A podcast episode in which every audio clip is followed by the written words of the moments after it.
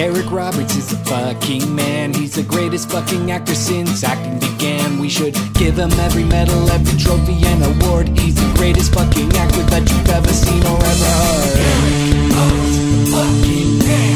Eric Roberts, the fucking man. Eric Roberts is the fucking man. Eric Roberts is the fucking man. Eric Roberts is the fucking man. If there's anything that you can do, Eric Roberts fucking can.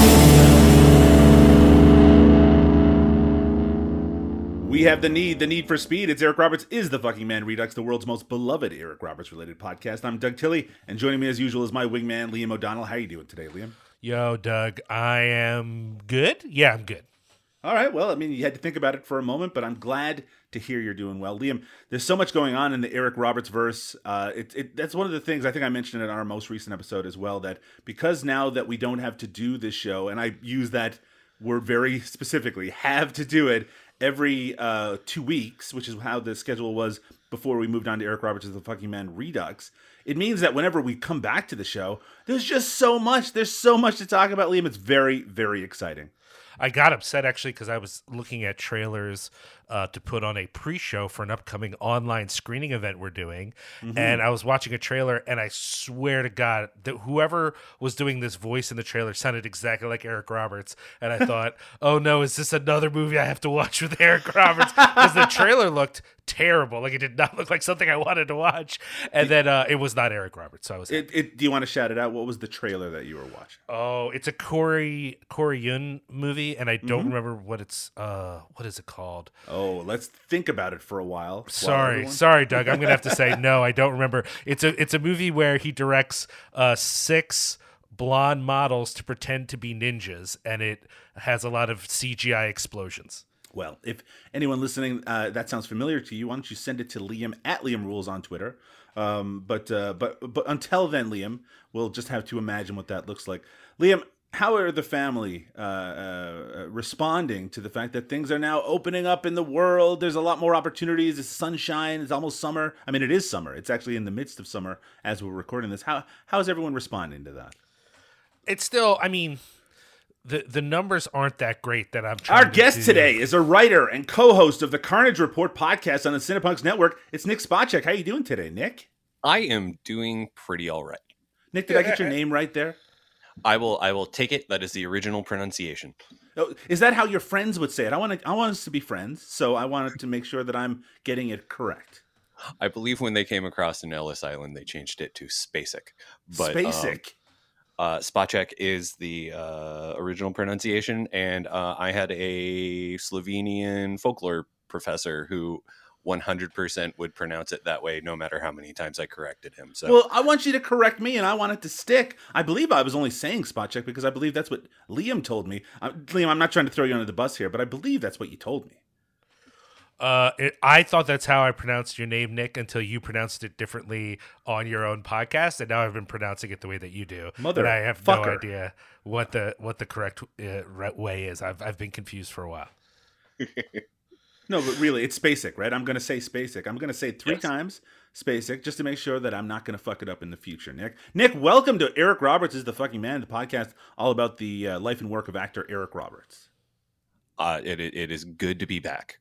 Yeah, you've returning, a returning guest. Did I fuck up your name last time? Uh, it's entirely possible. Okay, well, let's try to forget this whole name business and move on to more important things the life and work of actor Eric Roberts. Now, I believe last time we talked about the things that you most enjoy about Eric Roberts as an actor, but I want you to tell me a little bit about this podcast of yours, The Carnage Report. Yes, it's a new show. Like, I mean, I did a podcast that is on semi-permanent hiatus called From and Inspired by that is, Mhm. uh, was devoted to soundtracks and people who make them. Uh, and a couple months ago, um, my friend Julie Holland was talking about how she missed there being a podcast that covered new horror as opposed Sure. to uh, older things. And uh, somebody said, "Well, you should make one yourself." And then she replied that she would need somebody with technical expertise, and I was like, "How about this guy?" And it went from being like just a random thing to we were recording, I think, within like a week and a half. Wow, it came together very quickly. It did, and uh, we j- our sixth episode just went up yesterday. Um, Yeah, uh, we talk uh, horror news uh, about you know new trailers that are out, new movies that are hitting theaters, new th- new things hitting streaming, um, all of that stuff. Um, we have a thing because Julie and I have known each other for like twenty years, but like we're like good at we good acquaintances as opposed to like like friends friends. Right. So uh, every episode has a getting to know you question um, Mm. where we we talk about you know uh, whatever the topic of the week is and uh, this week is uh it i'm trying to remember what it was uh it, we, we talk about um like urban legends from our hometowns um, we've Oh, talked about like uh formative horror experiences and um spooky songs and things of that nature well, I don't want you to give anything away. I want people to listen to the Carnage Report, but just tell us what is one of the urban legends from your hometown? Um, the it's technically not from my hometown, hometown. Um, but it is from uh, Fort Leavenworth, and I talk about uh the ghost of a woman who roams the uh, cemetery uh, at Fort Leavenworth. Well, Um, that's a good place for a whole ghost to story roam. behind. Yeah, evidently, uh, most haunted military base in the country, or Oh, supposedly. we're number one. Liam O'Donnell, you're from where? What's uh, the what? Uh, uh, uh, what's your hometown called, Liam? Philadelphia. Philadelphia. Um, Liam, you're from Philadelphia. Uh, I'm guessing that there's probably a lot of urban legends around the Philly area as well. Can you tell us some of them? Um. Hmm. Oh boy. All right. I'll, I'll be I'll be honest. I don't. The the only one I can think of is to me not really an urban legend, but it immediately Please. popped in my head, which is that the reason the Phillies were so bad for so long was because in downtown Philly they finally built buildings higher than City Hall. So it was the it was like the law in Philadelphia that no buildings could be higher than William Penn on the top of Huh. City Hall. And then uh, they broke that rule and let them start building skyscrapers in Philadelphia. And bada bing, bada boom, the Phillies had a horrible, horrible, horrible sort of string of, of years. And then uh, literally the year that the Phillies won the World Series, uh, someone videotaped themselves at the beginning of the season uh, buying a miniature of of Bill Penn, William Penn, founder of Pennsylvania, and gluing him to the top of the tallest building in Philadelphia. And that year, the Phillies won, and everyone is convinced that's why they won. And I'm like, what the fuck? Liam, I thought you were going to bring up. There's a really terrifying uh, uh, urban legend about Philadelphia that I've heard about. What's that? It's it's a really spooky thing about this Phillie Phanatic that wanders the street. uh, I believe, I believe, as far as I know, Gritty ate the Phillie Phanatic, and now we're protected by his powers, Yeah, his well. anti-fascist powers. Uh, I'm from Newfoundland, as listeners of the show already know, and uh, that's an island. And there's probably all sorts of spookiness that i- are involved with uh, with living on an island and all the remoteness and whatnot. But I, I guess I uh, there isn't anything very specific. Probably a lot of ghost ships and things like that. Are you afraid of ghost ships, Liam? No, I was going to say the other urban thing I thought of. I was about to tell you guys about. I realized it's not an urban legend; it's real, which is Heidnik. Like the the the, the I, I know a bunch of stories about Heidnik, but You gotta not. you gotta elaborate. I don't know what the fuck that is. Oh, uh, that was a uh, there was a serial killer in Philadelphia that lived uh, above a coffee shop where a bunch of punk shows happened, and everybody knew Oh. him, and they thought he was really cool. Only he was murdering women and keeping them in another building he owned, and it, he's one of the worst Hey, serial killers in Liam, I'm just gonna of say it. I don't think that's very cool at all. No, it sucks. but like I was like I was like, oh yeah, there's stories about him, and then I was like, oh wait, no.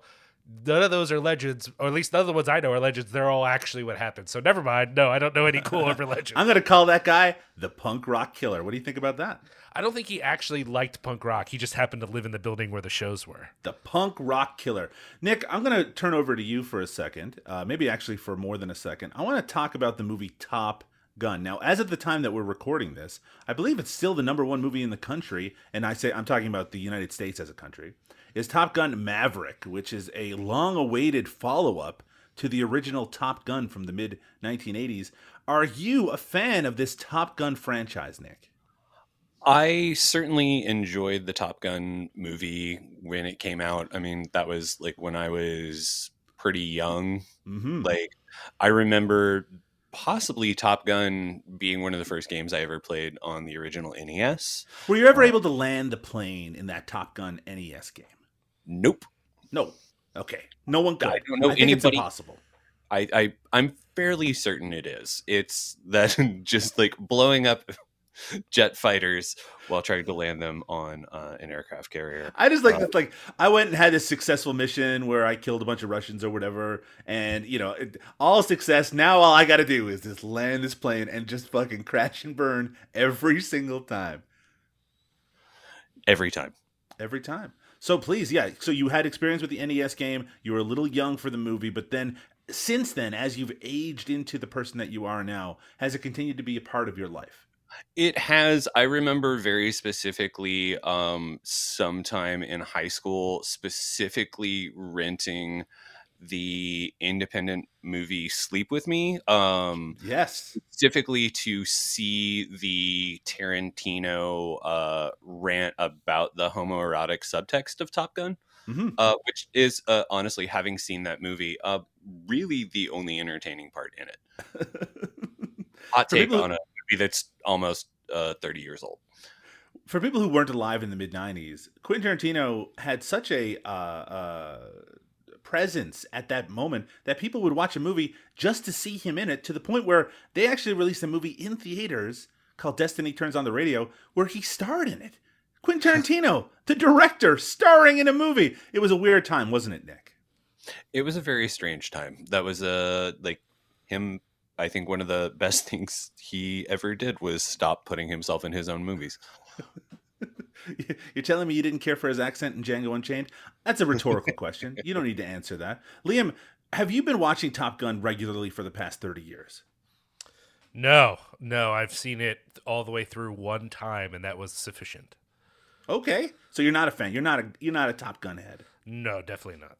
Why is that? What what does the just hold the the subject matter holds no appeal to you? Yeah, I don't really. I mean, I think if I think Top Gun is great if you're just stoked on planes. I know a lot of people who are Sure. stoked on planes who love that movie, uh, or if you really like um, like volleyball, sand volleyball. That seems like a good a good time for you. But otherwise, I don't know. Jingoism, if you like jingoism. Mhm. Yeah, jingoism. That's another thing. Yeah, yeah. yeah. So, uh, yeah, I don't know. It's it just doesn't appeal to me. So you're saying that you've lost your loving feeling when it comes to the Top Gun franchise. Uh huh. It's a reference to the movie, which No, I watched I'm for the 1st I'm time. First time yesterday, Liam. I watched Top Gun, and when I say I watched it, I mean I watched the first half. I ran out of time because I had to watch Top Gunner, the mockbuster version of, I guess, of Top Gun uh, that we'll talk about in just a little bit because it features the actor Eric Roberts. Any other thoughts on the Top Gun franchise, Nick? Before we get started uh, proper talking about the man himself, Eric Roberts. I find it uh, absolutely amazing that people are super stoked on one sequel to a movie that's over 30 years old in theaters right now and very down on another sequel What sequel sequel's that? franchise. Uh, that would be Jurassic World Dominion, uh, that seems to Mm. be getting shat upon uh, by nearly everyone who's seen it. Well, I guess you know what they say absence makes the heart grow fonder. And speaking of absence, let's talk about all the latest Eric Roberts news on The Roberts Report.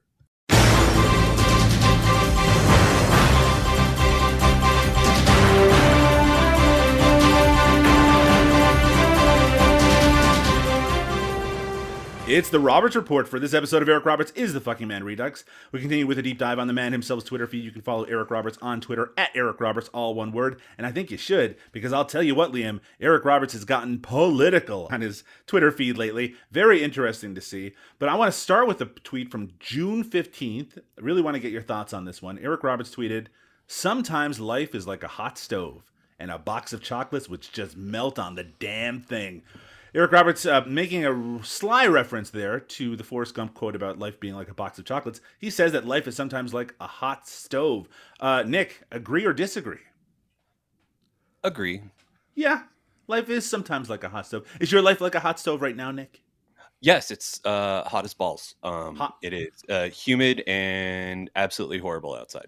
Okay, I mean, I don't know if he was meaning literally in terms of the temperature outside in regards to what he means, but I mean, I I with you 100. percent I mean, we're in the midst of the what they call them the dog days of summer, to to a certain extent.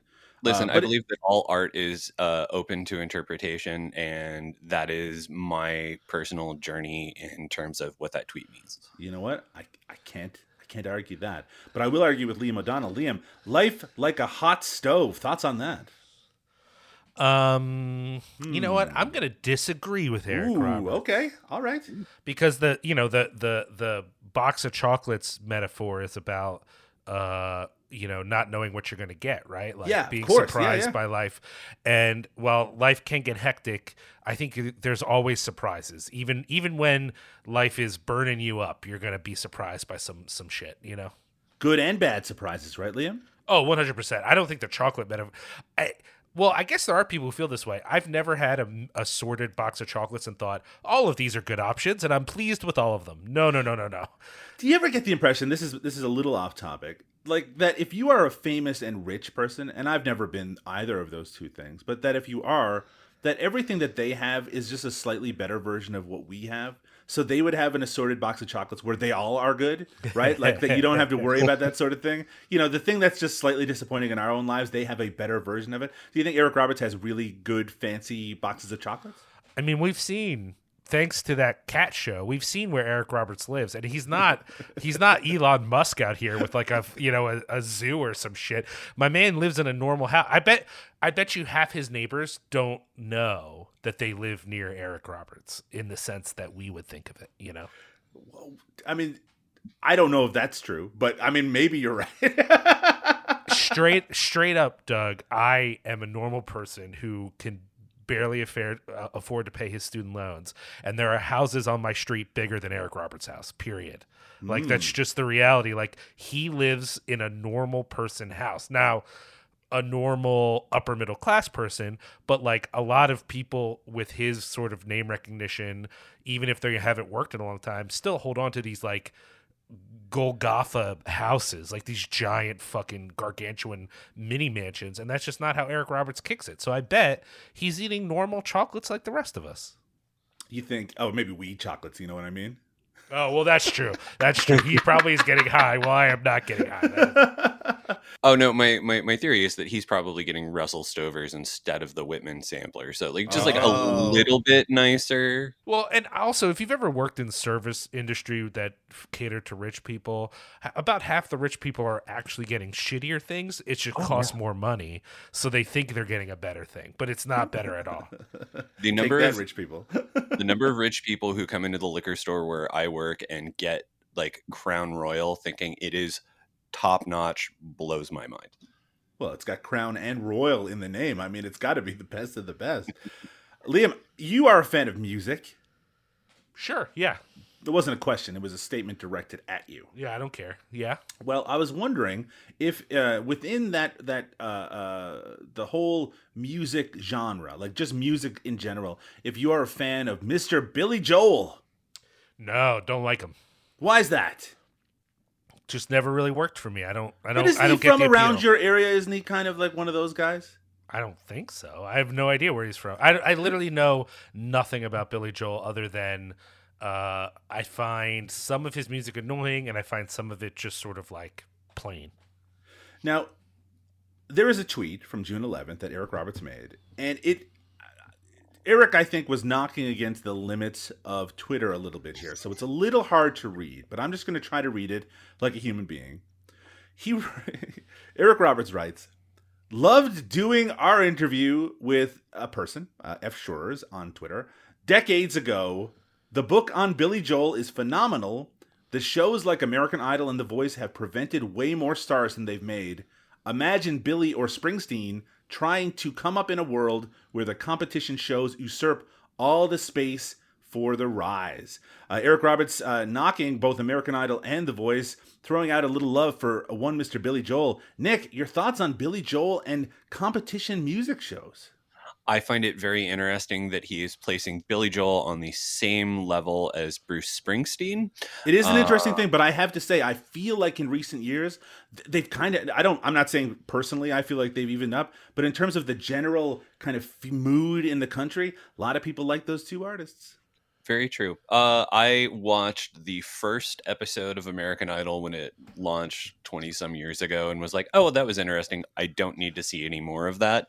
Sure. Um, I have interviewed several com- people who have competed on The Voice, and Mhm. they seem to view it as being very positive uh, in terms of like what it's done for their careers. Um, and they all, you know, pretty much write and record their own songs. So I feel that his point might not be entirely accurate. Are, are you like actually making a distinction between American Idol and The Voice in this case, or are you just saying that generally, you know, he might be down on them, but the people involved are actually very talented? Yes. Yeah, the latter. Liam, it's nine o'clock on a Saturday. The regular crowd shuffles in. There's an old man sitting next to me making love to his tonic and gin. Fuck. Any thoughts? Yeah, no, the I the the the the com- it, it, I think you're right, Doug. It is very Thank you. common that it is very common nowadays to compare Billy Joel and Bruce Springsteen. Sure. but that is a very offensive comparison to me, and it bums me out hard. Why? You are you a big Springsteen guy? Love him. He's the boss, and I respect He's his the boss. bossitude. You just came up with that name, the boss. Pretty good. Yeah, I'm good at I'm good at nicknames. Did you know that? uh, you know, there's a lot of news going on right now, Liam. I don't know if you've heard about this. What? No, I don't know anything about it. generally, generally, there's a lot of news going on. One of the big things that was really being talked about uh, up until recently was this uh, trial, uh, Johnny Depp and Amber Heard. Now, we're not going to get in the weeds on this. We know how you can get into trouble uh, voicing your opinion these days because of cancel culture and whatnot, right, Liam? Is that something? I hate you so much. So I'm just going to read a couple of tweets from Eric Roberts from June 2nd. A little serious stuff here, so I don't want to uh, be uh, uh, I don't want to belabor the point. Um, he says, "Who cares about Johnny Depp and Amber Heard? What meaningless crap distracted people from Hitler's atrocities in the 1940s? Was it Frank and Ava?" There are real injuries occurring. Putin needs to be on trial. The monsters who aided and abetted the murder in Texas need to see jail from the inside. Uh, strong words from Eric Roberts. In fact, there's a series of tweets here, mostly in response to uh, some of the mass shootings that have occurred in the United States. Uh, Eric, it's always interested me and us, Liam, and we've talked about it at length on this podcast about how uh, Eric is very vocal, and maybe you know we, we're going with the idea that he's writing these tweets himself. But at the very least, the Roberts household is very vocal about their politics in regards to this. But then still makes films that with a lot of right wing figures, including that one where they were giving an AR 15 away uh, as a way of promoting the film. What do you think about what he has to say here? Are we being distracted um, from very important issues? Just starting with you, Liam, by uh, by these like uh, celebrity trials and all of this glitz and glamour. I mean, I don't think it's intentional directly. Like, let's talk more about Johnny Depp so we talk less about uh, Uvalde or Buffalo. But Sure. do I think it functions that way? Of course it does, you know? Um, uh, but I don't, you know, I, I think it's very easy to assume like, well, we're doing this for that. It's it's it's it's a little more organic and a little less um, planned than all that. during Donald Trump's pre- presidency, one of the things we used to hear all the time is that he would do something to, to distract people from another thing that was happening. Like it was this very Machiavellian idea that it's just like you're not noticing this because he's doing that. And I'm sure in some cases it was absolutely the case. Uh, but it just, I, I worry a little bit about the idea that someone who is interested in one thing it doesn't mean that they're not necessarily also invested and interested in another. Though, I mean, again, I, it did seem like there was a lot of national attention put towards that fucking trial for a while. Nick, are you often distracted from the serious issues of the day by these uh, celebrity trials? No, I think it's Hmm. entirely possible for people to hold like multiple interests and enjoy two things or multiple things or pay attention to multiple things at the same time where it's like not that I had really any interest in the Johnny Depp Amber Heard trial uh aside from the fact that it seemed that a lot of uh, misogynist people decided to come out of the woodwork and They sure did. mock someone's uh like behavior during that trial which was kind of messed up but uh no it's the fact that like you can follow a celebrity trial you can be a fan of the kardashians or something like that while also possibly you know reading politics and being able to speak knowledgeably on you know the situation in the Ukraine. It's one does not obliviate the other. You know. One thing I thought was interesting about this tweet, and I don't know if either of you would have picked up on this. It's only because uh, I'm one of the hosts of an Eric Roberts podcast, though of course Liam, you are too, so maybe you should have picked up on it. Is that he mentions the possibility that people might have been distracted from Hitler's atrocities by Frank and Ava. Well, Frank and Ava, they made a movie about Frank and Ava a couple years ago. So featuring Eric Roberts, so feels like uh, uh, some hypocrisy in the uh, complaints there from one Eric Roberts. I'm having a little fun, of course. Speaking of Eric Roberts, back on May 17th, he tweeted, "We've been in a pandemic for ages. The psychological deformity that leads to mass murder is positively epidemic." Seems to be making some sort of connection between being in the pandemic and the psychological effects of it, creating mass murderers. Uh, Nick, sticking with you, any any thoughts on that? Do you agree or disagree with one Mr. Eric Roberts? Uh, I think possibly he's talking about the idea that the pandemic is the psychological deformity uh, that leads to mass murder, possibly discussing uh, gun nut culture. I think you might be right. But, uh, you know, like either is accurate. I mean, there there have been uh, several people who keep saying it's like, well, what about the mental health of being locked in, and uh, which doesn't seem to be in line with his politics. But Sure. um, I think, as as was recently mentioned, his politics seem to be uh, malleable. Ma- malleable. That's a great word to use in regards to the Eric Roberts politics. Liam, you have a gun. no, I do not. But uh, No? keep going. Okay, well, what is your address? Liam, do you think uh, do you think that a lot of the violence that we've been hearing about in the news and that has been uh, occurring uh, around the world that there might be a direct thorough line between that and the pandemic? I mean, that's interesting, Doug. I personally don't think so, I, because we've had so many mass shootings over Sure. the past, whatever.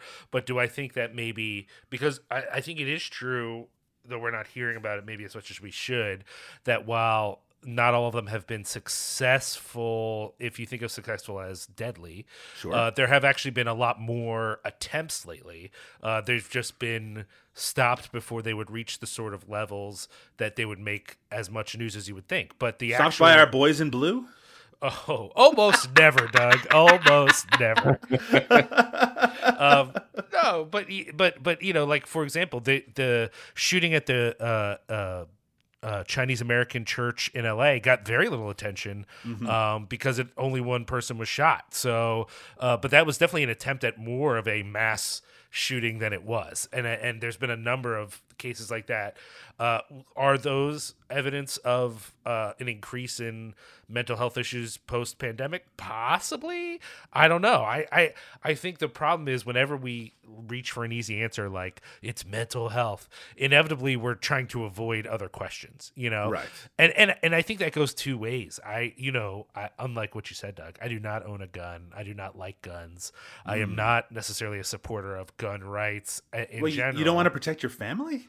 Yeah, I really don't want to protect my family. Okay. Uh, but uh, but I do think sometimes focusing only on guns in some of these cases is a real bummer. Like for example, in Buffalo, uh, that guy. There's other things going on with his white power agenda than just also he got guns. That it doesn't mean guns isn't a problem. We should definitely make it harder for an actual white supremacist looking to enact a race war to get guns.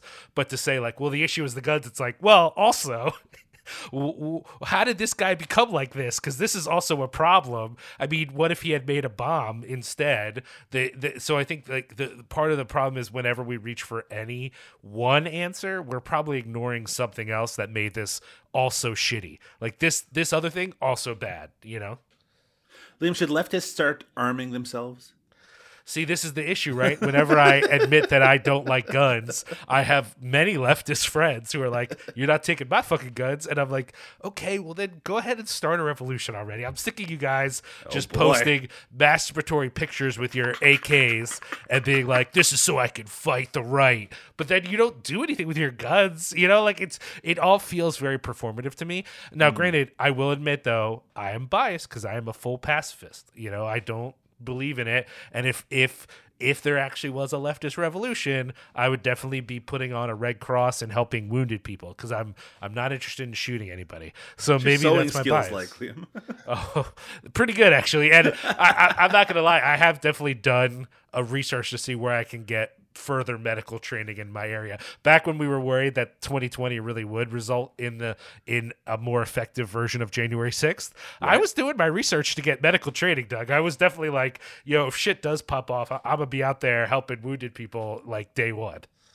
Nick, let's get away from these controversial politics. On May 1st, on May 1st, Eric Roberts tweeted, Someone can be thin and beautiful, but not thin, therefore beautiful.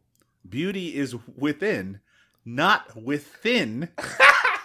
hashtag body positive, hashtag all shapes and sizes. A positive message being thrown out to the world by one Mr. Eric Roberts. Uh, beauty is within, not with thin. Uh, thoughts on that, Nick? I'm Mhm. I'm absolutely I'm without words. Like it's it, it's one of those tweets that I don't like. No matter how many times I read it, I don't think it will ever fully reveal its mysteries to me. Now let's make one thing very clear: the sentiment behind this is something I imagine we all agree with. Um, Yeah. and and and we there's certainly nothing wrong with it, but it's just a certain there's a there's just the, the way that it's written is it it just strikes me as somewhat comical. Lima, am I being unreasonable in finding this a bit funny? I mean, it would just be mildly like, oh, okay, like kind of almost like cute, you know? But Sure. what pushes it into funny is the word smithery of within because it's so fucking ridiculous. And you can just imagine the look of like satisfied, like, oh, I'm, I'm a real, I'm a real, uh, I got some real insight here with this fucking wordplay. Uh, without that, it's just like, oh, okay, he's he's just being nice. He's a little little embarrassing, but not too bad. You know? Yeah, it's corny, and I mean, honestly, it's still it's kind of a lovable sentiment all the same. But you know, this ties into one of our other shows, Liam. Uh, Alejandro Jodorowsky, not often said in the same the same moment as Eric Roberts. Uh, he posts like inspirational things on Facebook every day, and I mean, they're they're they're translated into English, so uh, who knows how much of the sentiment is being lost. And some days I'm like, you know what, that's a pretty insightful thing. And other times there's shit like this where it's just like beauty's within, not within. And I'm like, okay, Mr. Jodorowsky. It definitely it definitely like looks like something that is probably already available as like motivational like Yes. painted like wooden letters that you can purchase on Etsy. I'm seeing it as a meme with a minion in the background. all, all three all three minions of their different sizes. Uh, let's get into some of the Eric Roberts news. Eric Roberts and Georges St. Pierre, a Canadian, are set to star in the action comedy Heroes and Villains. Eric Roberts of The Dark Knight uh, MMA fighter Georges St. Pierre from The Falcon and Winter Soldier are set to star in a new action comedy titled Heroes and Villains, currently shooting in London. The film's story centers on a character named Michael Hero, a powerful CEO seeking vengeance for the murder of his grandson by offering a $1 million bounty for the assassination of his grandson's killers, which attracts the world's leading assassins to the fierce opportunity. Uh, John Wick, Assassin Flair. This is what the writer of this particular article calls it. Uh, Heroes and Villains. How does that sound, uh, Nick? Uh, th- it's got a concept that has potential. I'm I'm really hoping that the protagonist like who becomes the assassin most uh notable is like French and his last name is, or French Canadian and Mhm. has like a last name like Villain. Well, I mean, it, oh, villain. I, I see because there's Hero. Michael Hero is one of the characters. Hey, that's pretty clever. You know what? That's a little bit of wordplay, Eric Roberts esque wordplay that you're uh, working into here. Are you a MMA guy, Nick? I am not. Tell me more. I unfortunately like uh, I like my my fighting to be actually entertaining, which is why I watch professional wrestling. Um, Mhm. Given like MMA, it's a lot of people like holding each other and like punching Yeah. each other while they're on the ground, and it just looks like a slightly less interesting version of like World Star videos. Grappling is what they call it, I believe. I want to see people throwing folks off of ladders into a yes, I uh, you look. I'm right there with you. Obviously, uh, Liam Georges Saint Pierre, uh, one of the greatest mixed martial arts fighters of all time, uh, from uh, from Canada, uh, actually sparked a wide interest in this country in mixed martial arts fighting for a while there. Uh, any thoughts on seeing him and Eric Roberts team up? I don't know if they team up. Maybe they fight each other. I mean, they're in this movie, Heroes and Villains. Your thoughts on mixed martial arts fighting? I I mean, Because you're a fan of Capoeira, right? I mean, I, I definitely uh, did a semester of capoeira, if that's what you're talking about. Capoeira. That's what I was meant to say. but uh, yeah, I think he, the, my problem with eh, with MMA right is that I agree with Nick that it isn't always very interesting. Sometimes I think it is, but most of the time it's not. And also, I believe it's slightly fixed. You know, like like boom. like I don't actually think, Revelations. I don't actually think all the fights are pure fights. Like I really do think there's a little bit of, of the work going on. And I'm like, well, if you're gonna work it, at least make it more interesting than this. like, Jesus Christ. Like I, I you know, I, there are ex- there are exceptions, but like like a lot of sports, I I feel like I could appreciate MMA with like a highlight reel of the last year. Like, give me a highlight reel of all the mm-hmm. cool stuff of the last year, and I'll be like, yeah, that was neat. That's how I feel about all sports. Like, if you boil basketball down to some guy jukes and another guy falls on his ass, that's the greatest sport ever. It's the rest of the game that I'm utterly bored. Like, I'm just like, yeah, I guess they're doing stuff. But the moment someone does something and another guy looks stupid, I'm in. I think it's fun. Let's do that. That sounds great. Uh, MMA, a lot of times it's just two people holding each other until the other guy. It hurts too much, you know. That's not that fun for me. It just seems kind of mean, you know. Well, it's the intricacies of it, I suppose, that you need to be able to appreciate. I used to watch a lot of mixed martial arts in the early 2000s. There was a promotion in Japan called Pride. Sure, I remember, yeah. Massive uh, uh, stadiums, and I mean, it was incredibly popular. And then they found out that the Yakuza was running it all, and they had to shut it all down. I think during that time there were those those Russian brothers. I think they were Russian, Sure. some Eastern European, and well, they both looked out of shape, but they were like almost undefeated. I liked those just because every fighter went in so cocky, like I'm gonna get you, and they're flexing, and then the other guy looked like he was still hungover from the night before, and he would do like no flexing at all, and then they'd start fighting, and inevitably the the Russia guy would embarrass the guy who was in shape. That was fun for me because every time I'd be like, "Uh, this is gonna be the time he doesn't win." Oh, he won again. All right, like that's that's funny. But when it's really like, okay, these two guys are just holding each other until one of them bends the other the wrong way. It it's a game of that- human chess, Liam. And also, guess. I, would I would ask you not to show so much love for Mother Russia here on. No, that's fair. That's, well, again, to be fair, I, I'm not. Tr- I'm not trying to. I, I don't know that they're Russian. They could have been any. That whole area of weird. Yet you defaulted to them know. being Russian, unstoppable Russian brothers. They could be Russian. They could have. I don't know what the fuck. They had weird last names, Doug. That's all I know. A lot more Baboom. consonants and vowels. That's Yeah, exactly. Lots of that shit. I don't fucking know. Straight up, I'll say it right on here. Eastern Europeans, y'all look the same. Hey. Just thinking about whether I'm going to cut that out or not. Trailer trailer revealed for werewolf flick The Beast Comes at Midnight starring Eric Roberts. Showtown American Pictures and Cinema View Studios have released the theatrical trailer for the upcoming werewolf movie The Beast Comes at Midnight. An outcast teenage live streamer must enlist the help of four popular kids after he discovers that a werewolf is tracking one of them in their small rural town, starring uh, Michael Paré. Is that how you pronounce his name, Michael Paré? I mean, it's got a. I think I'm going to go with it. A lot of children that you don't know the name of, as well as Eric Roberts. I did make the both of you watch the trailer for The Beast Comes at Midnight. Nick, what did you think of this trailer? With that title, I was really hoping it was like a Jess Franco movie, but no. Um, uh, it it starts off promisingly, Yes. like with, with uh, Eric Roberts uh, chewing the scenery, and then sort of devolves into uh, what looks like um, Disney, uh, like late '90s, early 2000s uh, thing, uh, which was similar to one of the movies we recently covered on the Carnage Report that we quite enjoyed, actually, called Crabs. Uh, but uh, the I, I enjoy the fact that there are practical effects and the uh, werewolf looks absolutely ridiculous and will definitely watch any movie that instead of going for cheap shitty CGI goes for uh, slightly less cheap but equally terrible uh, practical guy in a suit effects.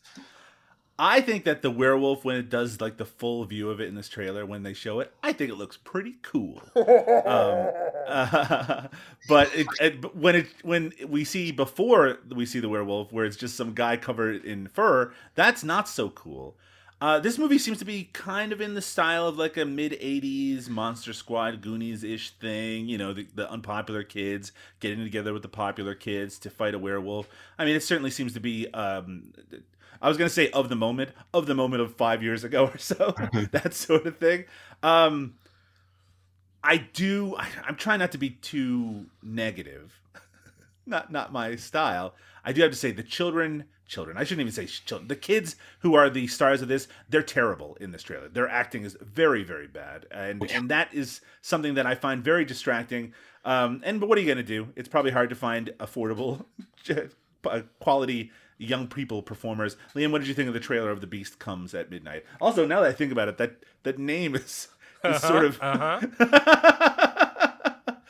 well, anyway, please continue. I mean, unlike you, Doug, I don't hate children, so that part didn't really bum me out. Uh, I, I am what I am. I I will say that. Um, you know the the general rule for something like this i think is don't show the monster because like the less that you show it the more that it could actually be scary so i guess if you're going to break that rule you could go for the other option which is show it as much as humanly possible oh, uh, yeah. which is what this trailer goes for like it, if this if if it turns out these aren't all the shots of the monster in the movie are in the trailer, then they definitely are showing way too much of this particular werewolf. Uh, but that being said, like owning it, like, look, this is what it is. It's a guy in a weird outfit. Just deal with it. Part of me's kind of like. I kind of like that. I kind of like the balls of it, you know.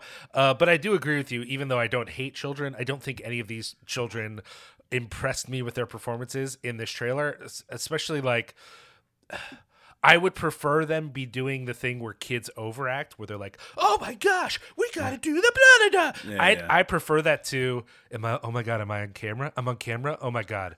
Uh, I guess what is what are you what are you doing right now? Like they're all sort of like understating it. It's almost like these kids think they're in like a like a Joe Swanberg movie. Like it's it's like they're like they're like mumblecoring it, and I'm like, someone on set should have been like, louder, be louder talk louder. Like they just they seem embarrassed to be there. And i that's my worry for this movie is that if they were if they were being utterly ridiculous like like you know like one of these spy kids movies or some shit Sure. then like i might be a little excited to see it because it would be fun and funny. But with the kids acting like they're kind of afraid to be on set i'm worried that the whole thing would be really tiresome I feel like it's probably just a lot of night shots and like Yeah. they weren't getting enough caffeine. Like they all just seem kind of tired. They do seem tired. That's actually, you know. In fact, I'm going to play a little bit of the trailer here so you can hear a little bit of that performance. Will you just tell me that was your stomach, Mutt? Not even on my best day.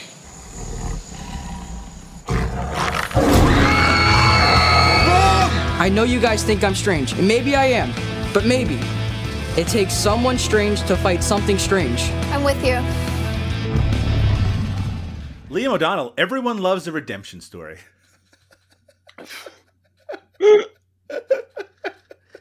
Everyone loves a redemption story, Liam.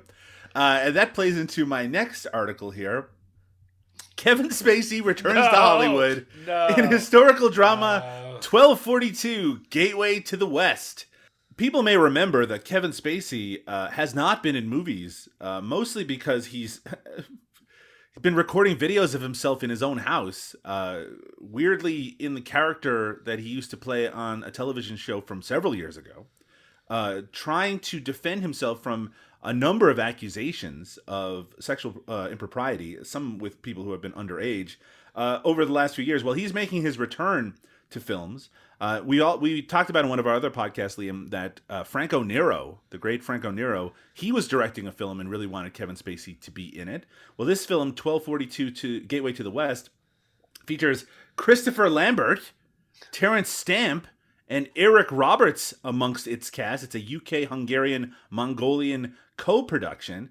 1242 tells the story of Genghis Khan's military commander grandson, Batu Khan, who was elected commander in chief of the western part of the Mongol Empire. Per an official synopsis in 1242, Khan is confronted by a deeply spiritual man named Cesarini, played by Spacey, and a castle in Hungary that halts his invasion of Europe and ultimately causes his downfall. Photography meant to start in October 2022 in Hungary and Mongolia. Now, this article was from May 11th. On May 26th, Kevin Spacey was charged in the UK on four counts of sexual assault. I wonder if that's going to uh, change whether Kevin Spacey's going to appear in this. Liam, are you looking forward to checking out this redemption story, 1242 Gateway to the West? No, Doug. No, I am not. Why is that, Liam? Because I do not support the redemption of Kevin Spacey at this point. I think uh, I think um, this feels a little soon for us to go. Oh, that guy? Nah, he's fine.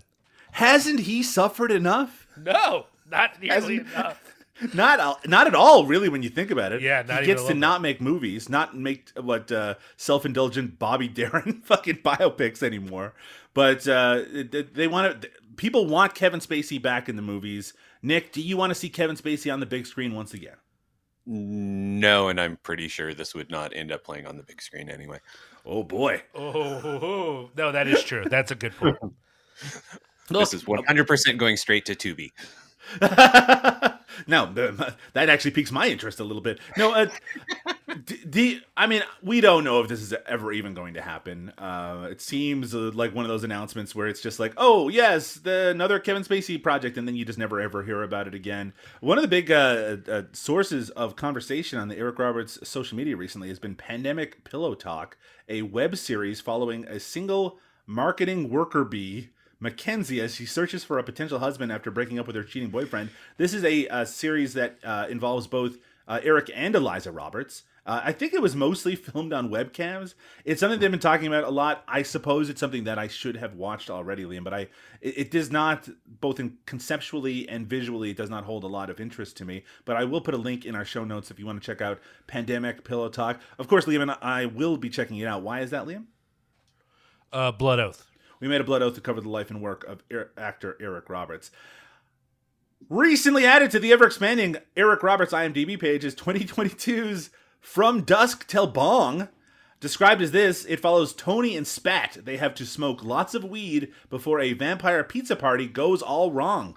Screaming Jay Pigeons has to rip out vampire eyes to travel to another dimension to save his love and fight the lizard people. Uh, a description obviously written by a high person, which is appropriate for a movie called From Dusk Till Bong, directed and written by prolific low budget director, writer, actor James Balsamo, who in 2022 alone has released or is releasing Toomey the Hungry Tumor, Sexy Time 2, You're Melting, I Got a Bullet with Your Name on It, and Slice 2 Children of the Course, despite the fact that the first slice has not yet been released. Uh, this feature will also uh, have Charles the Godfather Wright, the professional wrestler, and Hacksaw Jim Duggan in its cast. In fact, this is a movie that you can rent right now on Vimeo for a mere $6.19 Canadian, which is even less US.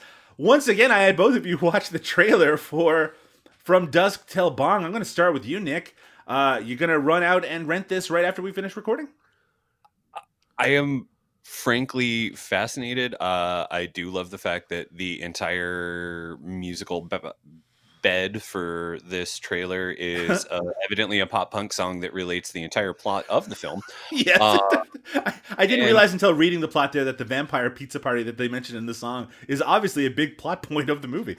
I know. I was just like, are they talking about another movie? Is this did they just like try to get like, okay, we've got three movies we need to use this song in. Um, can you fit them all into one two and a half minute song? Uh, but I'm I'm excited that there is a new um, bong related uh, stoner movie series uh, Yes. with the recent end of the Evil Bong series uh, from Full Moon Features with uh, Evil Bong 888 Infinity High uh, having recently been released uh, Uh-huh. at the end of uh, May. You got to fill that market need, is what I'm saying, right? So, Well, I mean, not? you know, you want you want to do um, big rips and watch people uh, get cut up and probably um, young women taking their shirts off. Yes, I watched the unrated trailer, and there were women taking their shirts off in it. Liam, you will not be ripping bongs, right? You're not a bong ripper because you're notoriously a straight edge gentleman. Do you uh, do you uh, have any interest in checking out From Dusk Till Bong? I mean, I don't think you need to be high to watch one of these high comedies. No, but it helps. yeah, yeah, that's what I was about to say. There, Doug, you took my punchline. Uh, Sorry. Yeah, no, no. I, I. Chances are, I, and I hear what Nick is saying, but in my world, if the word "bong" is in the title, or weed, or something else that results from weed culture, uh, I'm not gonna like it honestly. Although I will say it's funny you kept saying Bong Ripper because Chicago band Bongripper were actually friends of mine, and I thought they were pretty good. That was actually a pretty good band. Uh, but otherwise, I am not stoked on on weed comedies for the most part. I Exception uh, being Harold and Kumar go to White Castle because that is a uh, victory for social justice.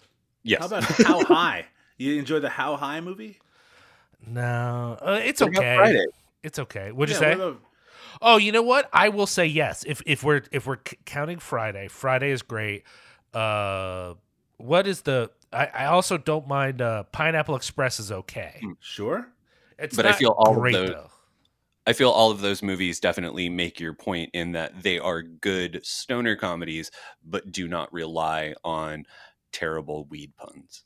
Yeah, that's the thing about Harold and Kumar. The entire motivation is weed, and yet there's only like a few jokes that I'm like, that's stupid. Most of the movie relies on other sources for humor than just they get high. You know. Liam, in a, in a previous life, I was the host of the No Budget Nightmares podcast, which covered a lot of films like From Dusk Till Bong. So the production values are very familiar to me. I do have to say, it looks from the trailer that there's a lot going on in this. It might be a little too chaotic to enjoy, but I.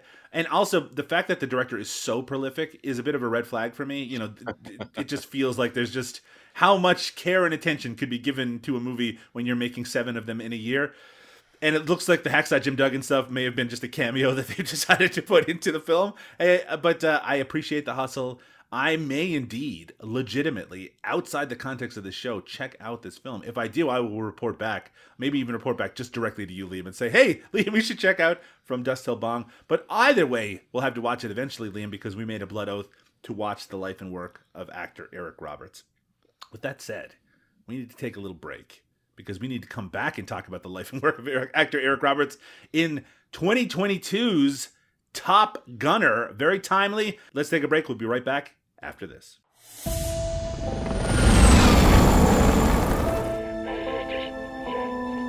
Get your ass back here, Oliver. We have 24 hours to get that package in containment. Let's move out. Brace for impact. It's a Valkyrie ATC. We have a package that needs to be delivered to Kirtland Air Base in the United States within the next 12 hours. I'd like to volunteer our squad for air defense. We have confirmed visual. Four Russian Mi-20 attack helicopters heading this way. Got a visual on four bogies. Direct hit. Two bogeys down. We're gonna protect the CRISPR at all costs. Home base is compromised. Five staggered on the main trail. Contact! Cowboy, what are you doing? You're gonna get us all in trouble.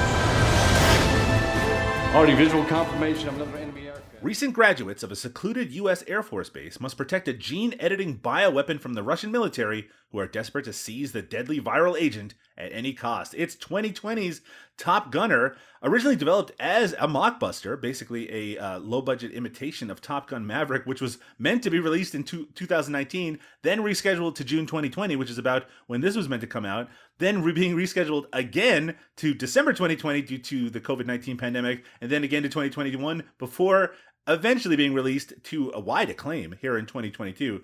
Uh, Top Gun uh, Maverick took so long to come out that Top Gunner missed its window. And Not only did it miss its window, uh, the Asylum, which releases a lot of these mockbusters, have actually already released a sequel to Top Gunner.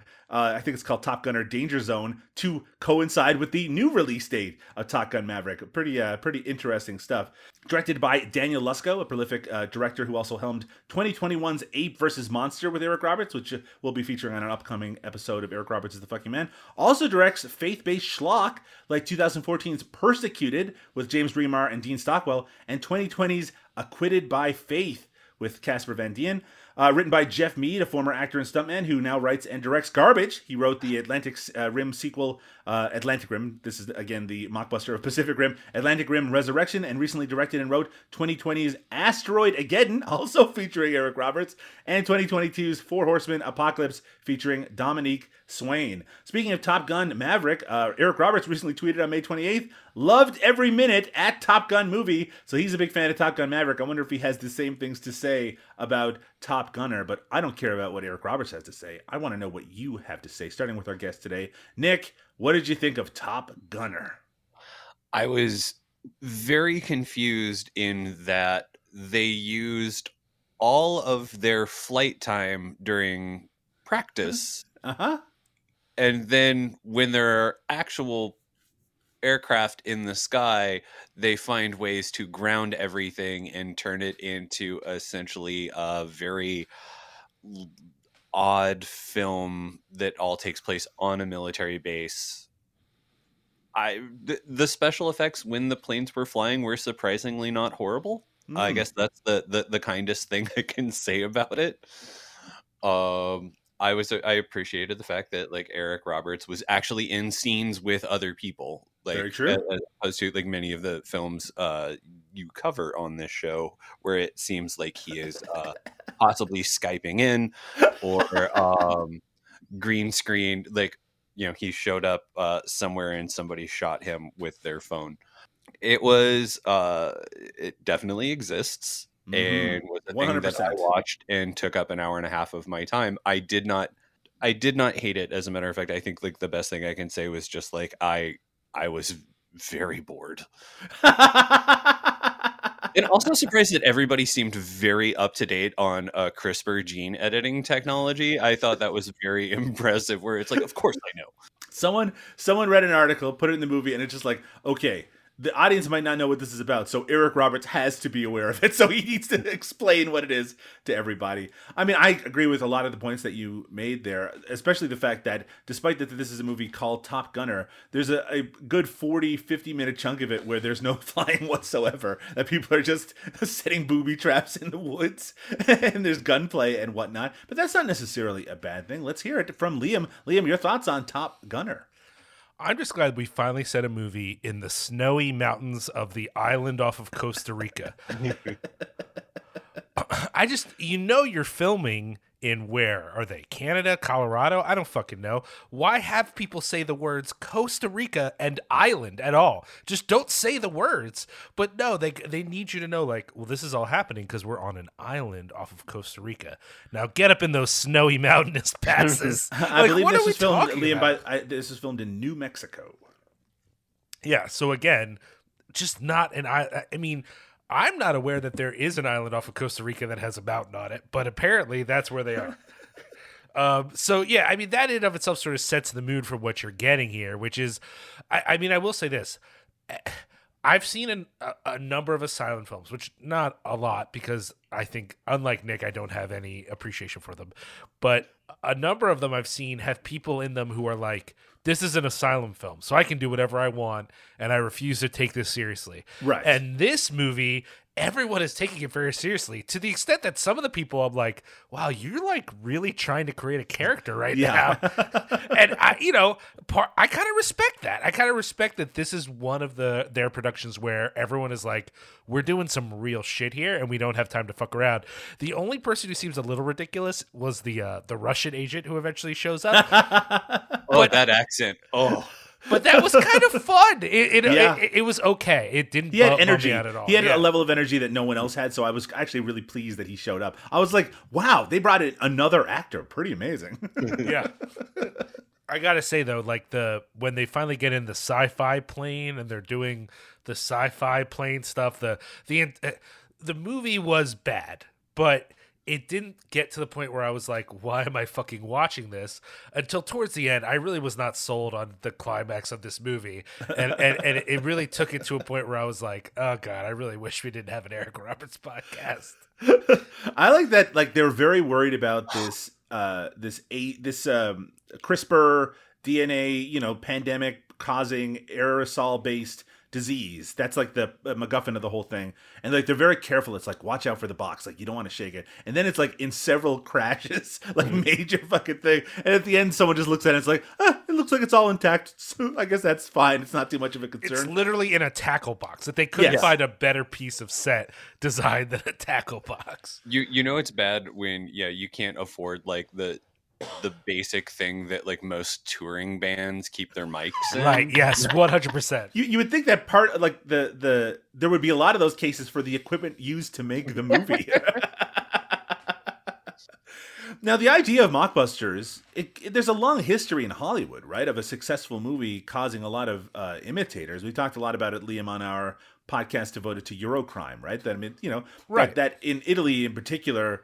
That the history of making oh James Bond is popular so we'll make Eurospy movies. Oh uh, spaghetti westerns are popular. Oh you know that but they become kind of their self-contained genres. But there's also a history of making movies that are direct imitations particularly like jaws right which has a, a number of movies which are basically beat for beat remakes of that very concept.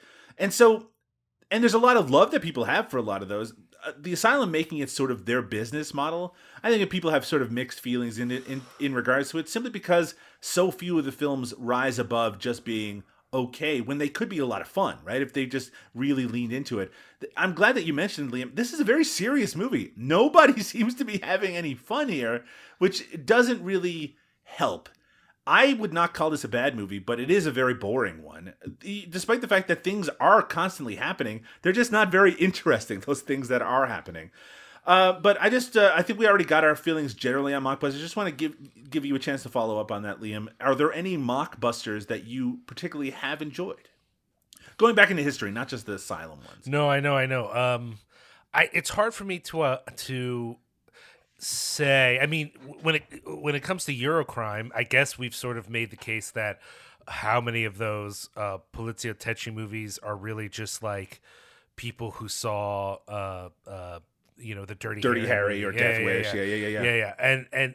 I enjoy a lot of those, so I guess that's the case. Um, and I, I also have a soft spot in my heart for Cruel Jaws. Uh, yes, absolutely. uh, but beyond that, I mean, I guess the for me, if if we're counting anything that's clearly a ripoff, for me, still the greatest mockbuster of all times is is Alligator because it's it's definitely influenced and, and probably ripping off Jaws to some extent. Sure. But it's its own thing and I fucking love it. And they just covered it on the Carnage Report. Uh, but it's it's definitely one of my it is absolutely my favorite um Animals Gone Wild movie of all time is Alligator.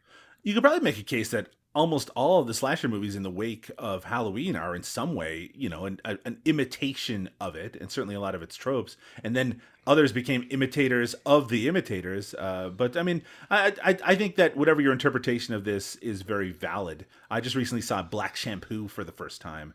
Um, the Greydon Clark. I mean, you know, black imitation of the film Shampoo. Very entertaining. Enjoyed it very much.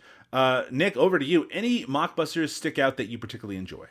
Um, I mean, obviously, uh, on the most recent episode of the Carnage Report, we we we cover Alligator, and we're uh, both Julie and I are big fans of that movie and enjoy it very much. But um, in an effort to not like just piggyback on what Ian said, uh, I uh, Liam said, uh, I, I would say that my favorite is actually the uh, film Cruel Jaws um, also known as Jaws Five. uh, that is that is such a mockbuster that up to and including uh, scenes that are full on lifted wholesale from other shark movies. I, I also am going to throw out a, a recommendation to the Italian movie Contamination, which is a ripoff Oh, of it's so good. So good. Alien, which a lot of bodily explosions. Basically, like you know how the chest burster scene people were like really reacted strongly. How about if we put like a dozen of those into our movie? now, uh, one thing that we established before we started recording is that neither of us, uh, of the three of us, have seen Top Gun Maverick, even though it's a very popular film right now. But one of the things about mockbusters is that you can't help but compare them to the real thing. Is there any real connection outside of the fact that these are are jet pilots between Top Gun and Top Gunner? Uh, sticking with you, Nick. Any direct thing comparisons we can make between the two? I mean, it's sort of an unfair comparison in terms of budget and all of that sort of thing. But what? Where's the DNA between the two? Uh, I'm assuming that Eric Roberts as Colonel Herring is supposed to be like very much a um, sort of Michael Ironside character. Yeah. Um, for for this, uh, mildly abusive yet uh, like like inspirational uh, speeches he gives. Um, and you know it's obviously it, like it's not really a flight school per se it's just like base um yeah it's it probably has more to do with like uh iron eagle than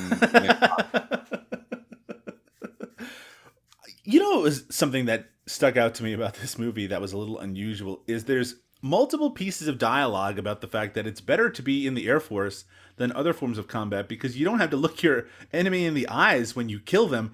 And then like even a character like comments like I don't know if that's necessarily a good thing. But then Eric Roberts says it at the end as well. It's just like it's better not to know the people that you're murdering. Doesn't seem that great, Liam. What are your, what are your thoughts on that?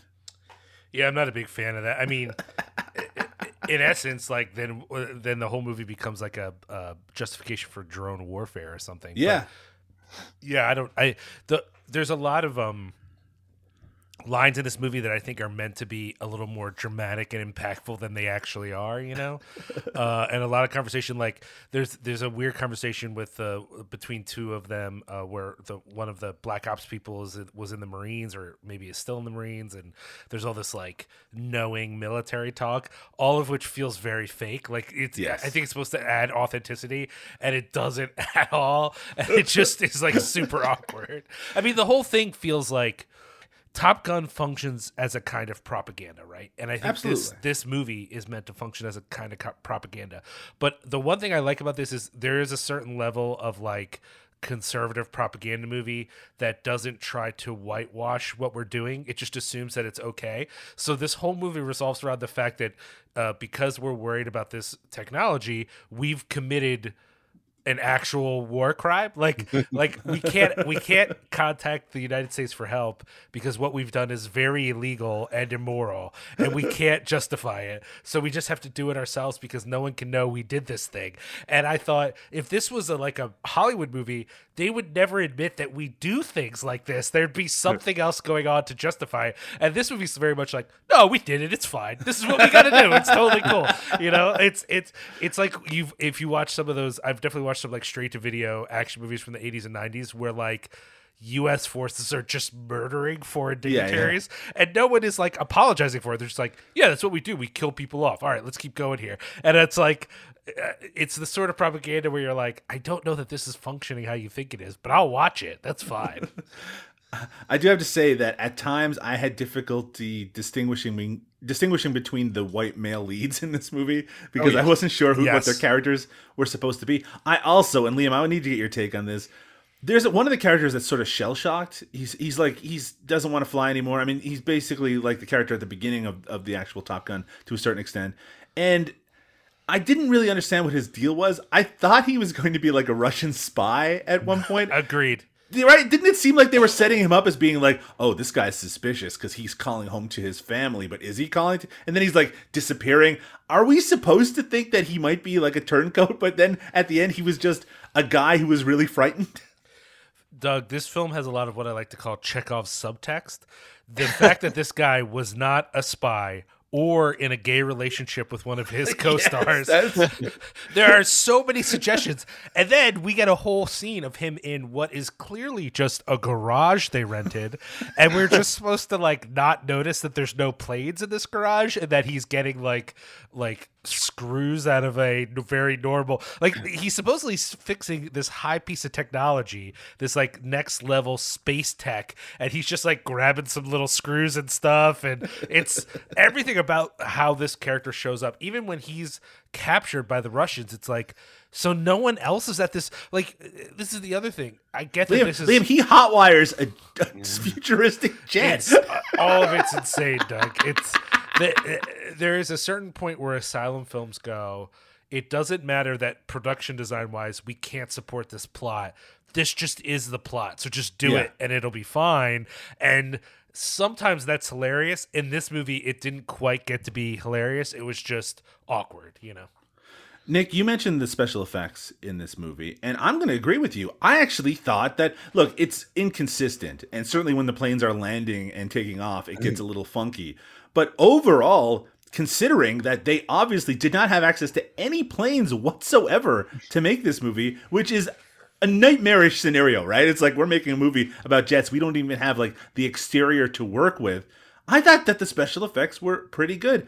You want to expound on that a little bit about? Uh, I mean, we even have a jet that doesn't actually exist, like the futuristic one. Well, t- talk a little bit more about the special effects in this movie. Uh, like I mean, like the the planes flying in the sky, they look like planes flying in the sky. They look at least as good as you know, like a high end like PlayStation or Xbox game, Yes, right? very much Like, so. it- like which I feel like if you can do at least that level, you're succeeding because uh, so many films that get released in actual theaters like don't have the computer generated imagery that you can you know m- use and move around yourself in your own home uh but the funny thing about it is i thinking about that futuristic space plane is that um very obviously they are working on you can see the them come up against the limitations of this budget in that there are no windows on it. Like it is all blackout. So you Yeah. can't see like like it obviously you see like on the outside it's like oh it's got big windows but uh, inside it's like oh it's all video screens and things like that. It's like yeah because if you have big like full like 180 degree wraparound windows like you're gonna have to animate that and that's gonna start pushing like that's gonna make you go over budget like let's not get crazy here I think the special effects are comparable to the 2005 film Stealth about a futuristic fighter pilot plane. I think it's in the same window. So in that case, you know, I, you know what? I was impressed. I have to say, Liam, you haven't talked about the special effects at all. Were you less or more impressed than we are with them? Um, a little less, I think. Uh, they were fine, but there were definitely some limitations. Again, I think the film fails more when it comes to production design. When they're very much like, look, we've got a room with boxes in it. It's definitely an Air Force base, and I'm just like, I just don't think it works, y'all. Like, I They don't even have enough people to like the the whole plot is based on the fact that these people are being punished while what everyone's on vacation or something. So there's only like five people in the entire fucking military base. Yeah, like who's cooking the food? Who's working on the HVAC? Like any facility needs like just random fucking people, and they don't have any in the movie. like just think of any like just general like like the public library that's like within walking distance of my house like definitely like it requires like more people to run it than are on this entire military base Who puts the gas in the plane? You know what I mean? Like, it, literally, like any base with this much stuff going on, there'd have to be, even again, if people are away or doing whatever, there's a skeleton crew. And in this movie, they're like, look, between the main characters and the and the attacking Russians, we just don't have enough people to do anything else, so they're just not there. I would be remiss if I didn't mention the fact that on the poster, uh, which if you go to the Internet Movie Database profile for this film, you can see it's still its default one for Top Gunner. That there is a blatant spelling mistake in its tagline, which is "Our Guardians in the Skies," which is you know perfectly reasonable tagline, except they have spelled Guardians G A U R D I A N S. When I saw this poster for the first time, all I could see was that spelling mistake. I don't think it was just me. It is ridiculous, unbelievable that they released this poster and didn't afterwards try to remove it from all traces of this film with this spelling mistake, it does seem to point to a lack of quality control that may exist in the film as a whole, which leads me to a Letterboxd review that I found for this film. Which is very interesting. It comes from someone who actually worked on set. So I'm just going to read it ver- verbatim. I did a lot of work on set for this one. It was a bit of strange watching something I had such a physical connection to in a theater. I guess he saw it in the theater. Maybe there was a, a premiere or something. Daniel Lusko is clearly very proud he was able to shoot a feature for under $100,000 in a week in the middle of an unexpected snowstorm. That's certainly possible when half your crew are unpaid interns. One day, one of the actors couldn't come to set, Rap, the black female sniper, so the director and most of the cast sat down and started rewriting a significant portion of the script to make the day's shooting work without her character, which is why she dies so unceremoniously. I say most of the cast because Eric Roberts was pretty much doing his own thing. While everyone was sitting in a circle hashing it out, he was at craft services or asking the PAs if they wanted a selfie while trapping them in conversation about himself. Sounds about right. I've got a ton of stories from set. This experience furthered my distaste for Asylum, but I was able to make a few nice connections, and Lusko was content with making a stupid movie that makes no sense. I feel slightly bad leaving a one-star review since he asked that all that we all leave positive reviews, knowing that this, this would be pulled apart. But if he wanted a good review, then he should have directed a good movie. Liam, any thoughts on this uh, person reminiscing about their experience with Top Gunner? It's amusing to me, but there's also a small part of me that's like I don't know. Maybe this is just a bad bias I have uh, from like working on things that were not quite like above board. Like sure. the idea that like everyone on like if this guy was disgruntled and, and then left this thing that'd be one thing. But for him to be on set like yeah i'm on the team and then later to get on the internet and go these motherfuckers look at these dumb idiots. I'm like bro you were there too. Like you can't be like this whole thing was a disaster. I just happened to be there. You're part of the disaster. So maybe don't go online and like take a shit on everybody. It just seems weird to me I guess. I mean, it depends if they felt mistreated on set, but you're just doing your job, right? I mean, afterwards. I mean, look, I, I'm with you. Talk shit at the time, not after the fact when no one could do anything about it. But I mean, there could be, there seemed to be a suggestion of legitimately legitimate grievances, particularly with the idea of the crew being unpaid interns. Um, over to you, Nick. Any thoughts on what this person had to say about their experience with Top Gunner? Uh, like I mean, I would like to hear more of the stories from set. Yeah. Like it seems like Yeah. very like the uh, the interesting thing is that like he makes it seem like he's got a bunch of like really horrible stories but like the stories he's actually telling here it's like oh yeah like you know they they had an actor not be able to make it to set and so they like worked and like made it you know Yeah.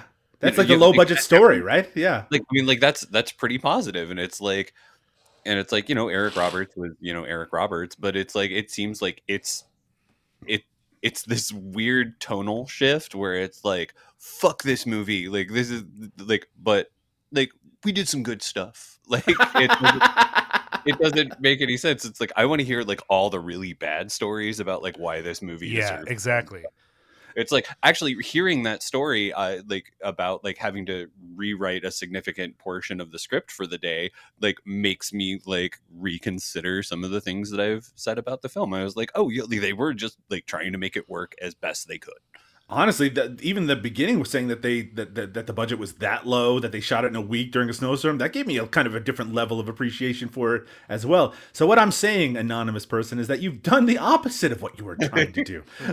Made me enjoy the movie even more. Let us talk about Eric Roberts as Colonel Herring in the uh, in the film. I uh, I speculated in our notes here that that his name might be a joke on Colonel Trautman from the Rambo series because it's a different fish. You see, uh, probably not. There isn't really any connection to that character in any way.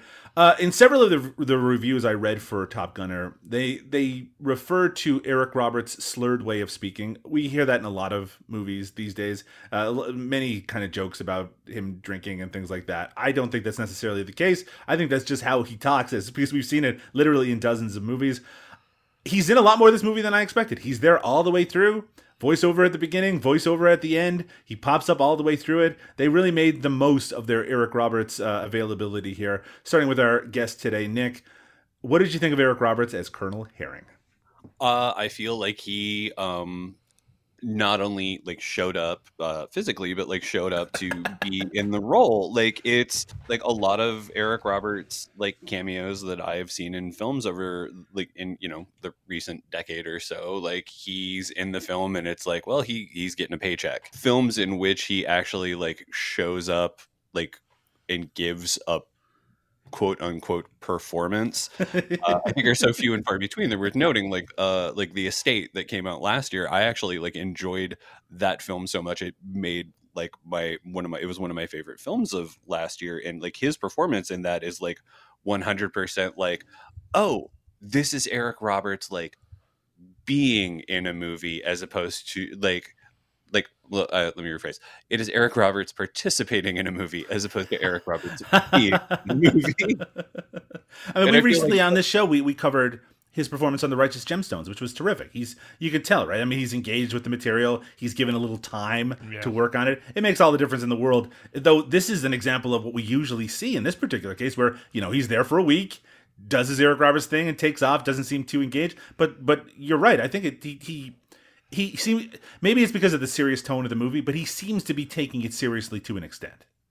yeah he's not phoning it in uh, at the very like he's doing the best he can with the material and at least trying to make it into some semblance of uh tonally appropriate delivery He's not just going wildly over the top like the Russian guy in this movie. he's, yeah, he's he- not doing scenery in this um like he's he's definitely like you know he's leaning into the material but i mean he's not just like hamming it up by any Yeah. stretch of the imagination yeah, or or yeah, he yeah, yeah. It, it's it's a bit of a thankless role because it is humorless, right? And he's not supposed to be having a good time, but there is supposed to be a little bit of a glint behind it, where even when he's chewing them out for you know being reckless, that it's just like, oh, but I still respect you kids because I want to see, you know, there's something to that there. Very much so, like the Michael Ironside role in Top Gun, or at least as much as I've seen of it since I've only ever watched half of that movie. Liam, your thoughts on Eric Roberts as Colonel Herring? you know, it's it's not like a uh, uh, defining performance, but I I agree. He's very present. Like it's it, he's taking it seriously. I mean, honestly, I mean maybe that's the problem with this movie is that the only person who's like I'm in a fucking asylum film, I'm having fun, is this you know Russian guy, and everyone else is very much like taking it seriously. But I don't know. I think I prefer that to some extent. Maybe I'm just tired of some of these more ironic films. Uh, Sure. and and and I like that people want this movie to be a real movie. Uh, but I especially appreciate it with Eric Roberts, and I and I agree. He he doesn't have a funny role, but he is aware that some of what he's doing um, requires like a, a bit of a winkingness, and I and I think that that's there. Um, and you know, it, it is a movie that he's actually in. It's it's I you know they they easily could have shot all this in a day, possibly, but um, but I do think that like unlike some of the other movies we've seen where he's clearly in a set some months later or some months earlier where he's never met anyone else like Sure. he's actually in this movie and i appreciate that about it f- you know compared to some of the other things we've watched Yeah, look, it, it's strange to say on an Eric Roberts themed podcast that the the one of the big benefits of Eric Roberts in this movie is that he's in the movie and that he's recognizably interacting with people who are also in the movie. But the fact is that when when you work as much as Eric Roberts does, that is sort of I wouldn't say a rarity, but it's it's at least as uncommon as it is common to uh, encounter that. In it's possible to film him on the phone in another city and then put that into your movie that happens Yeah. a lot Absolutely. And they also didn't, even though uh, he's also in the same director's film, Ape versus Monster, they didn't just use, I don't think they just filmed him on this week and then put those pieces into that movie as well. That's another thing that we see sometimes with Eric Roberts movies. I think it's a perfectly competent performance. I think he's by far the best actor here. Um, even though it is, again, a ludicrous idea to just have this one guy in this entire huge base. and also, they only have three planes. That's another thing. so there's a part of this movie uh, where Doug, all three. doug they Mhm. definitely have five planes Oh, right. That's right. but one of Uh, them doesn't have any weapons on it There's a part in this movie where the three of the pilots have to abandon their jets and they just crash into the earth. and so then they have to. It's like, well, we can't fight the Russians in their planes. We don't have any planes anymore. But uh, but yes, except for one with no weapons and one futuristic sci-fi plane, which plays into the climax of the movie. Uh, just gonna ask any final thoughts from you, Nick, on Top Gunner. Um, I I'd be lying if I said I wasn't morbidly curious about the sequel. Um, but I would also be lying if I said I ever intended to watch it. What if I was to tell you that Top Gun Danger Zone does not have any of the actors returning, including Eric Roberts, and seems to have no connection whatsoever with this film? Ah, the in name only sequel? Ooh. Ooh. It's a thematic sequel. I mean, I mean, it worked. It worked for Hello Mary Lou Prom Night too. So uh... more CanCon. Uh, Liam, I'll give you the final word. Uh, any other thoughts on Top Gunner? It's significantly better than other uh, asylum movies I've seen, and yet because it is not stupid to the degree that it could be, it will not get the attention of many other asylum movies I've seen because it's it is trying to be real, which is maybe a mistake for this for this particular company. If you want to check out Top Gunner, you can do so right now on the Tubi streaming service, uh, free with ads. Hey, check it out if any of this sounds interesting to you. Uh, if it possibly could possibly sound interesting to you, Nick, I want to thank you so much for taking time to spend with us to talk about 2022's Top Gunner. People want to check out the Carnage Report or some of your other work. What's the best way for them to do so? Well, thank you for having me. Uh, uh, you can find me online at uh, on Twitter at NutHousePunks. You can find the Carnage Report uh, on Cinepunx, uh, but you can find us on Twitter and Instagram at Report Carnage.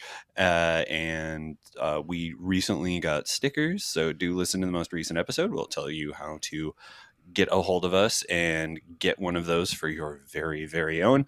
And you can also find a lot more of my writing uh, both at Starburst Magazine and at The Pitch in Kansas City, where I am the music editor. We'll, of course, link all of those uh, social media links in the show notes. Liam O'Donnell, I don't know if it'll be too late at this point. Hopefully, the timing will be good. I know that, um, of course, there's always great stuff happening at cinepunx.com, but also Rough Cut is releasing some Mandy shirts. Can you tell us about that? Uh, yeah, so we're continuing our contractual obligations to Mandy, uh, but with some re- but, but, with some really really great designs that I'm really excited about, and um, I just really appreciate my uh, collaborator on that, Justin uh, Hauntlove. He's done some great work, and then we also obviously on this drop well not obviously but people should know we're working with johnny ryan. Uh, people might know his work uh, as well as his work on cartoon network his design work. Uh, he did uh, a shirt specifically for for the for the Black Skulls. Uh, he designed a shirt, and it's it's awesome. It really looks cool, and I'm really excited that we got the chance to collaborate with him. Uh, yeah, so check it out, uh, roughcutfanclub.com. Uh, of course, if they want to hear more of this show, Doug, as well as some of the other shows on the network, including the Carnage Report, they can head to cinepunx.com, C I N E P U N X, or if they want to dive into our uh, archive, they can head to cinemasmorgasbord.com. If you want to check out more episodes of Eric Roberts' is The Fucking Man Redux, you can always find that entire archive over at cinemasmorgasbord.com, as well as our uh, array of other themed podcasts, including ones devoted to such diverse topics as the career of Jackie Chan, Carol Kane, Dick Miller, Paul Bartel, Alejandro Jodorowsky, George Kennedy, and so much more. There's actually a lot of stuff over there at cinemasmorgasbord.com or on Twitter at cinemasmorg. That's S M O R G. If you want to leave us a review on your podcast provider of choice, we appreciate that very much. You can also follow me on Twitter at Doug underscore Tilley. That's T I L L E Y. But for now, we need to close up the Eric Roberts bag for another week. We're going to be back once again very soon with another Eric Roberts classic. Good night, everyone.